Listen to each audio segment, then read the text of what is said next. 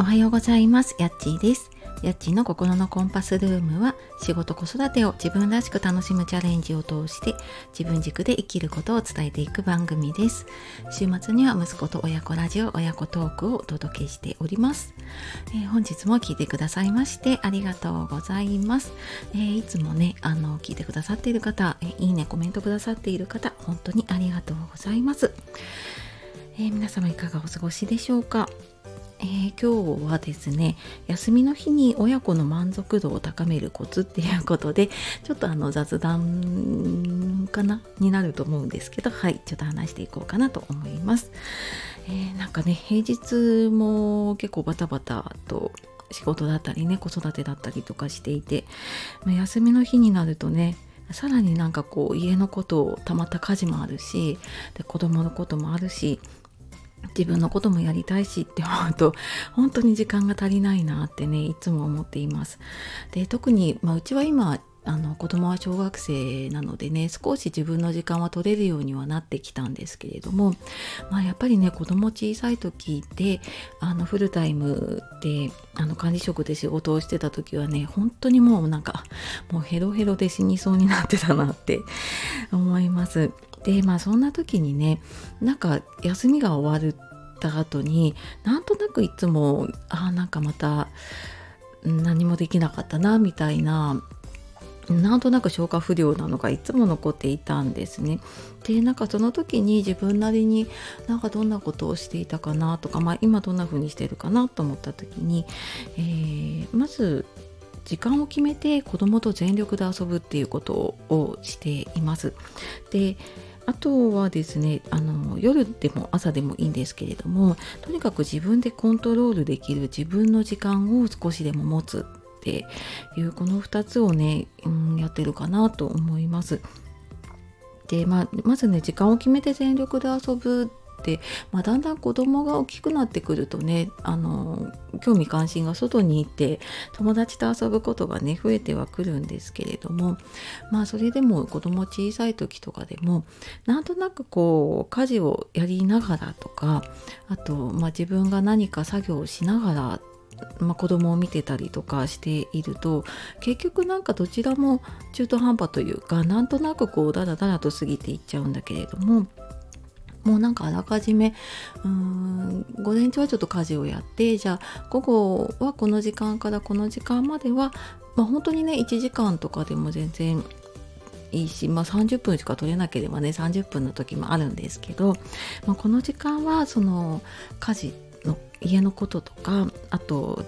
ついついねこうスマホがあるといじっちゃうので スマホもちょっと離れたところに置いてもうとにかく遊ぶことに集中する。で、えー、まあ、家の中でもそうだし、まあ、ちょっと家の近所とかね外で遊ぶ時とかにも、まあ、その時にももうスマホはカバンの中とかに入れたりとか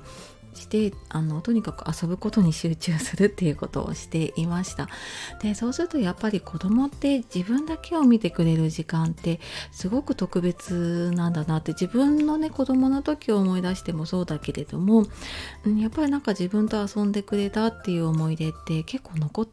ることありませんかね。うん、なのでなんかその時間の多さとかじゃなくてその何て言うんでしょうね遊ぶ質というか、まあ、どれだけ子供と向き合ったかっていうのでやっぱりその満足度って変わるかなって思ったのでなんかそんな風に集中して遊ぶ時間を作っています。であとはあの自分でコントロールできる時間、まあ、自分の時間を持つっていうことで、まあ、ちょっとその方のね生活スタイルとかあと家族の状況にもよると思うので、まあ、例えばね夜ちょっと一人であの起きている時間が取れるのであれば、まあ、その夜の時間だったりとかあと、まあ、私は逆に夜は子供と一緒に寝落ちをしちゃうことが多かったのでもう夜は寝ちゃうって決めてその代わり朝早く起きてまあなんか仕事してた時はやっぱりもう持ち帰りの仕事をやらなきゃいけないとか、まあ、そういう義務感で起きてたのもあるんですけれども、まあ、今もやっぱりうん起きてる時間ずっとこう家族がいるってなると全然自分のことをできないなって思うしなんとなくこう自分が自分の中にこう不満が残るっていうのかな、うん、なんかそういうのがあるなと思ったので、うん、朝もそれもなんかね朝5時とか6時とかだと子供の眠りが浅くなると起きてきちゃうことがあってもうなんかそうするとあもうみたいな風になんか余計にこうぶち壊しみたいになることがあったので もうなんかね極端に早く4時ぐらいとかに起きるともうさすがにこの時間起きないだろうとか思うと、まあ、最低でも1時間ぐらいは自分の時間が取れていたかなと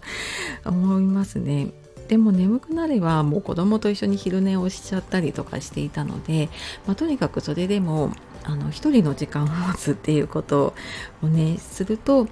もうなんか別に何でもないんですよね。ゆっくりコーヒー入れて飲むだけでもうすごく満足するし。あとまあ今だとね本当にうんちょこっとでも自分の作業を進めたいなとかうんなんかゆっくりこう本を読みたいなとかっていうまあその時その時でねやることは違うんですけれどもなんかそんな時間を取るとその親自身のねゆとりにもつながるしなんかそうすることで子供ともね向き合えるようになるなって思ってます。であとはもう本当にね自分がちょっと休憩したいなと思った時には、まあ、なんとなくね YouTube とかだとこう気が引けるなと思ったので Amazon プライムで映画を1本好きなのを選んでもらって見てもらうっていうこととかしてたかなと思います。